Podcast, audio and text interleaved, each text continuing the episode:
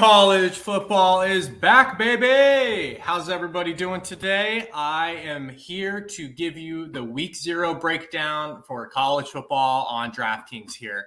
Uh, hope everybody had a great offseason. Uh, more than ever, we have had some uh, pretty insane turmoil, and uh, feels like half the country changed teams this year uh, with the transfer portal. Uh, so, you know, there's going to be a lot of week zero, week one games where there's just there's, there's just uncertainty, right? Like we, you know, we think we know what's going on.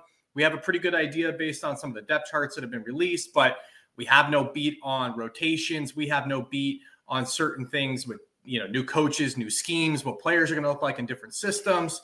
You know, we think we have a pretty good pulse again, but uh, nonetheless, you know, not trying to bake in any early excuses, obviously, but uh, you know, I would say my advice being don't go too bananas here on week zero. Uh, you know, in terms until we can get kind of a beat on these teams and what's going on.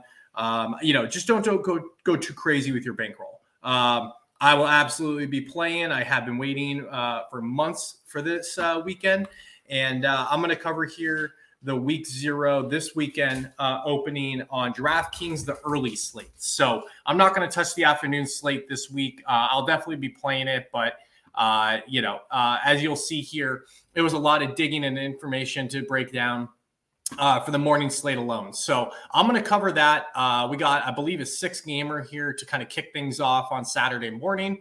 Um, so let's jump to it. Let's get into it. So on DraftKings, uh, Saturday morning, week zero, we've got uh, game number one. I'm going to give a little bit of a high overview breakdown of the game. Uh, and then I'm going to go into stacks that I like, uh, running backs that I like, and then I'm going to hit off on a few one off re- receivers. So, with a six gamer, this should be pretty uh, simple, pretty short. Hope you guys enjoy. Definitely, if you like it, please hit that thumbs up. Please subscribe to the channel. I'm going to be doing college football all year long, just as many slates as I possibly can. Um, so, definitely subscribe, hit that thumbs up. Um, and then we obviously have a ton of NFL content coming your way as well. So, without further ado, let's do it. Uh, so week one or week zero, game one, Austin, Peay at Western Kentucky. So Western Kentucky comes in as a 27 point favorite here at home.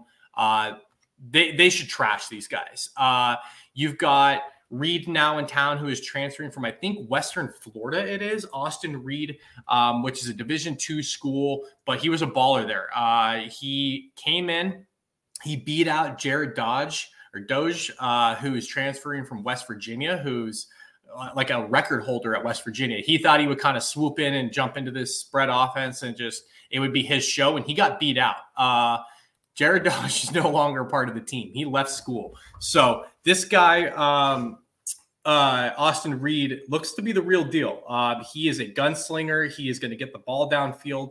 This offense should be a ton of fun to watch this year for Western Kentucky, as it always is.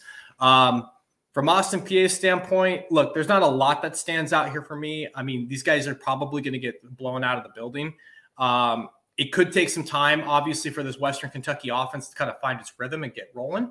But um, I think, you know, right now you have to look to Western Kentucky for most of your plays that you're going to sit on. Uh, moving on here, we've got Nebraska at Northwestern.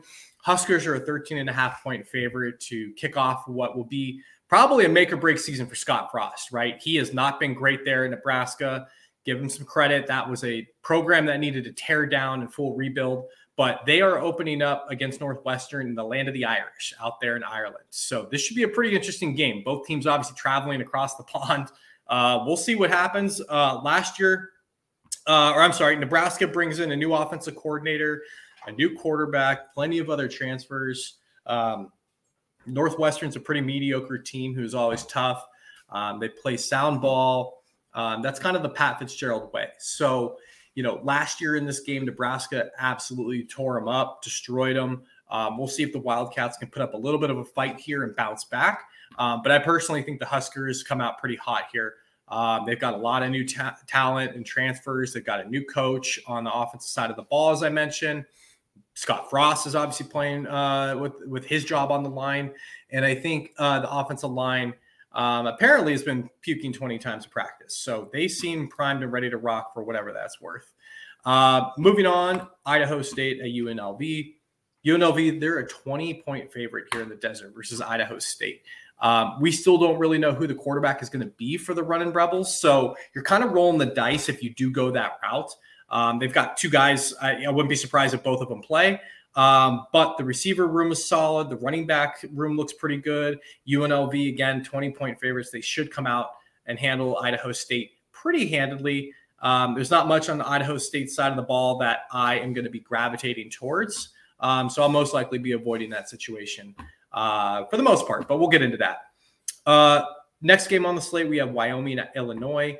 Um, so Il- Illinois is a 11 point favorite over the Cowboys right now. Um, it's the lowest total on the slate, I believe. Tommy DeVito, uh, the transfer from Syracuse, was just named the starter here today.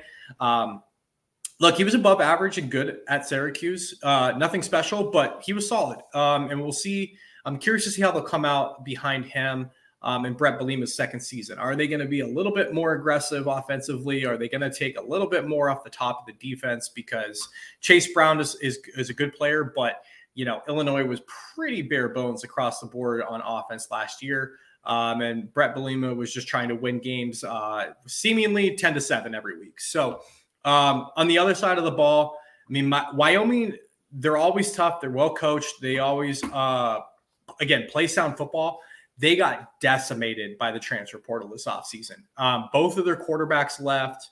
Uh, they lost, I believe, a running back, receiver, offensive line. They lost five guys off their defense. Like, this is a brand new team for the most part at Wyoming. They've got some guys, um, which again, we'll touch on when we go position by position. But I think Illinois is in a much better spot, obviously, right now than Wyoming is as a team to start the season. Uh, going on to the next one, we've got UConn at Utah State. Jim Mora Jr. back in the fold. Uh, so he's got the headset on. Um, you know, he's going to look to make the UConn program relevant again, which is quite surprising. I didn't even quite remember that UConn was still a program. I thought, from what I remember, I thought they were getting rid of the program, and who knows? But they are a team. They are playing this Saturday. They are playing against Utah State in a 27 point dog on the road. So uh, this game has the highest total on the slate. So Utah State, uh, they've got some dudes. Uh, they've got returning quarterback, running back. Their entire offensive line is back. They've got receivers. This team should be pretty explosive on offense, especially in this week zero. Um, U- UConn uh, has Ta'Quan Roberson. So if you remember him, he filled in last year for Sean Clifford at Penn State for a few games. Uh, they've got a few returning pieces around them you know, it's really unclear who some of the primary guys are going to be for UConn um, as Jim Mora Jr. gets things rolling there. But Ta'Quan Roberson's, you know, a former, I think, four star recruit. So, you know, he's not nobody. Um, we'll see if UConn put up a, put up a fight here. Jim Mora Jr. is not a bad coach. He had UCLA rolling for a while. If you remember back to those days, he was always recruiting uh, really solidly. Um, yeah, I, I think this should be an interesting game. You know, I expect Utah State to win. But I think that 27 points is a lot. So um, I can't wait to watch this one. And then the final game on the morning slate, uh, Duquesne is playing at Florida State. So yeah, that game is going to get ugly. Uh, Florida State is a 39 and a half point favorite. Scott Norvell and the squad absolutely smash this team. Uh, Florida State has obviously been disappointing the last few years, but this is a perfect game for them just to kind of get off to a super fast start blow these guys out. Hopefully, they're not looking ahead because they do have LSU, I believe, next week. Uh, so yeah, Jordan Travis and squad, you know, they're playing. I, I, mean, this team should get run off the field here in the first quarter. So um, hitting it real quick, uh, that's kind of just a, the high level overview of the games that are on the slate. Well, we're going position by position, or I'm sorry, stacks here is. I'm sticking. I'm keeping it close week zero. Again, I'm trying to stick with what I know uh, and keep it clean. I'm going with four main stacks here in teams that I'm riding in week zero. So that's going to be Western Kentucky, Nebraska, Utah State, Florida State. Uh, obviously, you've got Austin Reed with Western Kentucky. The receivers that are available, and I think that you could probably look to Malachi Corley, Michael Mathison, and Daewood Davis, I think are the three favorites. You've also got Jalen Haller and Dalvin Smith. Daewood Davis is an over the top guy at 4,800, which I'm really interested in. And then Michael Mathison at 5,600 are really intri- intriguing to me. Um, so that's the Western Kentucky. That's kind of the guys that I'm looking to pair Austin Reed with. Uh, on to Nebraska, you've got Casey Thompson, who's transferred in from Texas. Uh, Omar Manning is returning, who's a really good player. You've got Trey Palmer, who transferred in from LSU, Alante Brown, and Marcus Washington. So I think I'm keeping this pretty tight if I'm going Nebraska here. Casey Thompson with Manning and Palmer. Those are the guys that I really like. Um, I think that's a fairly decently priced stack uh, if you're going to double it up. And I think both those guys are intriguing as they're big play guys. Um, Utah State, Logan Bonner is coming back. Uh, you've got a bunch of guys there for Utah State that you could pair him with. Justin McGriff at 6,800. You've got Brian Cobbs there. Um, Kyle Van Leeuwen, who is a little bit cheaper. And then I think my favorite of the bunch is Xavier Williams sitting at 5,000. So again, that's McGriff, Cobbs, Van Leeuwen, and Xavier Williams with Logan Bonner if you're going Utah State. Um, Jordan Travis at Florida State is probably the guy that I'm going to roll with the most here. Um, again, Florida State does not have the luxury to come out um, and they don't have the luxury to come out and just like play average, right? They have had a bad couple years. They need to get some serious momentum on their side and look good. Um, so I expect Florida State, even if they're blowing this team out, to keep their starters in for quite a bit. They're trying to get ramped up, like I said, for LSU next week. So I like Jordan Travis here. Um, if they're blowing them out 40, 50 points here, that means he's doing damage most likely. So I like Jordan Travis. The only concern there is Florida State has some really good running backs, and you don't want to get sniped by a few of those guys in the end zone. But is as DFS, right? There's nothing we can do there.